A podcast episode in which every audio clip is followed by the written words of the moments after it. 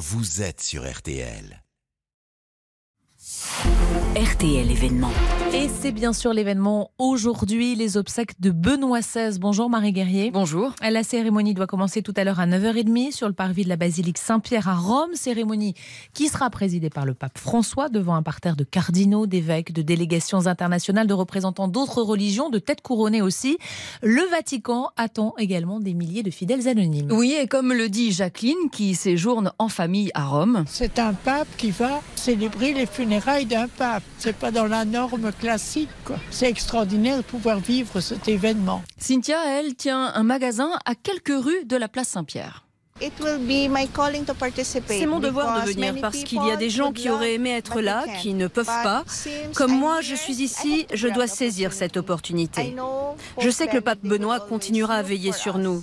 Toute la place est barriérée hein, pour canaliser le flot des fidèles. Il faut passer par les portiques de sécurité. Il y a des policiers en grand nombre, des services de secours. C'est une mécanique bien rodée au Vatican, l'organisation des grandes cérémonies. Un pape qui va célébrer les funérailles d'un pape. Cette cérémonie, on l'a dit, elle est historique, Marie. Oui, alors pour être exact, un pape qui a, déjà hein, célébré les funérailles de son prédécesseur, c'était en 1802, mais le prédécesseur était mort depuis déjà trois ans en exil et c'est au retour du corps à Rome que les obsèques ont eu lieu. Aujourd'hui, évidemment, c'est historique parce que Benoît XVI avait renoncé à sa charge et pendant presque dix ans, on a eu deux papes. Une question se posait quel protocole appliquer aujourd'hui? Pas euh, celui pour la mort d'un pape en exercice. Alors, c'est une cérémonie inédite, adaptée pour un pape émérite, un statut qui n'existait pas avant Benoît XVI. Le Vatican a limité les invitations officielles d'État à l'Allemagne et à l'Italie.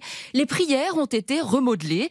Le père Federico Lombardi travaille pour la fondation Ratzinger et il a été le chef du bureau de presse du Vatican sous le pontificat de Benoît XVI pour ses funérailles on dit qu'il a recommandé une simplicité. Il était une personne qui aimait beaucoup la liturgie. Il faut célébrer bien, il faut célébrer avec dignité, car on est en relation avec Dieu. À la fin de la cérémonie, le pape François aspergera le cercueil d'eau bénite, il l'encensera, et quand le chœur entonnera le Magnificat,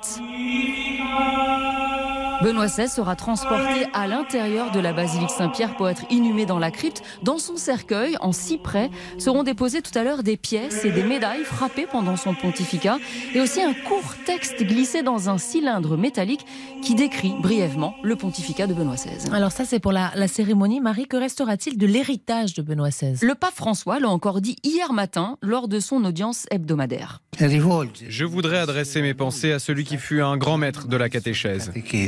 La catéchèse, la théologie, c'est aussi ce que retiennent les fidèles croisés à Rome ces derniers jours, comme le père Gaudence, un prêtre rwandais. Je suis venu rendre hommage à mon pape que j'aime beaucoup, un grand théologien.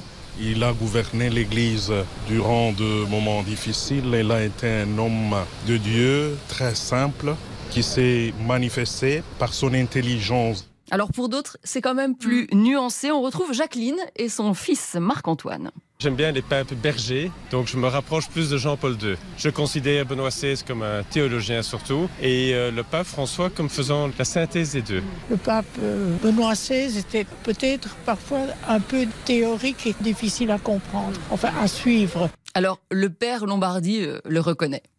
Il fallait écouter avec une certaine attention pour suivre des raisonnements et pas seulement des mots isolés ou des euh, slogans.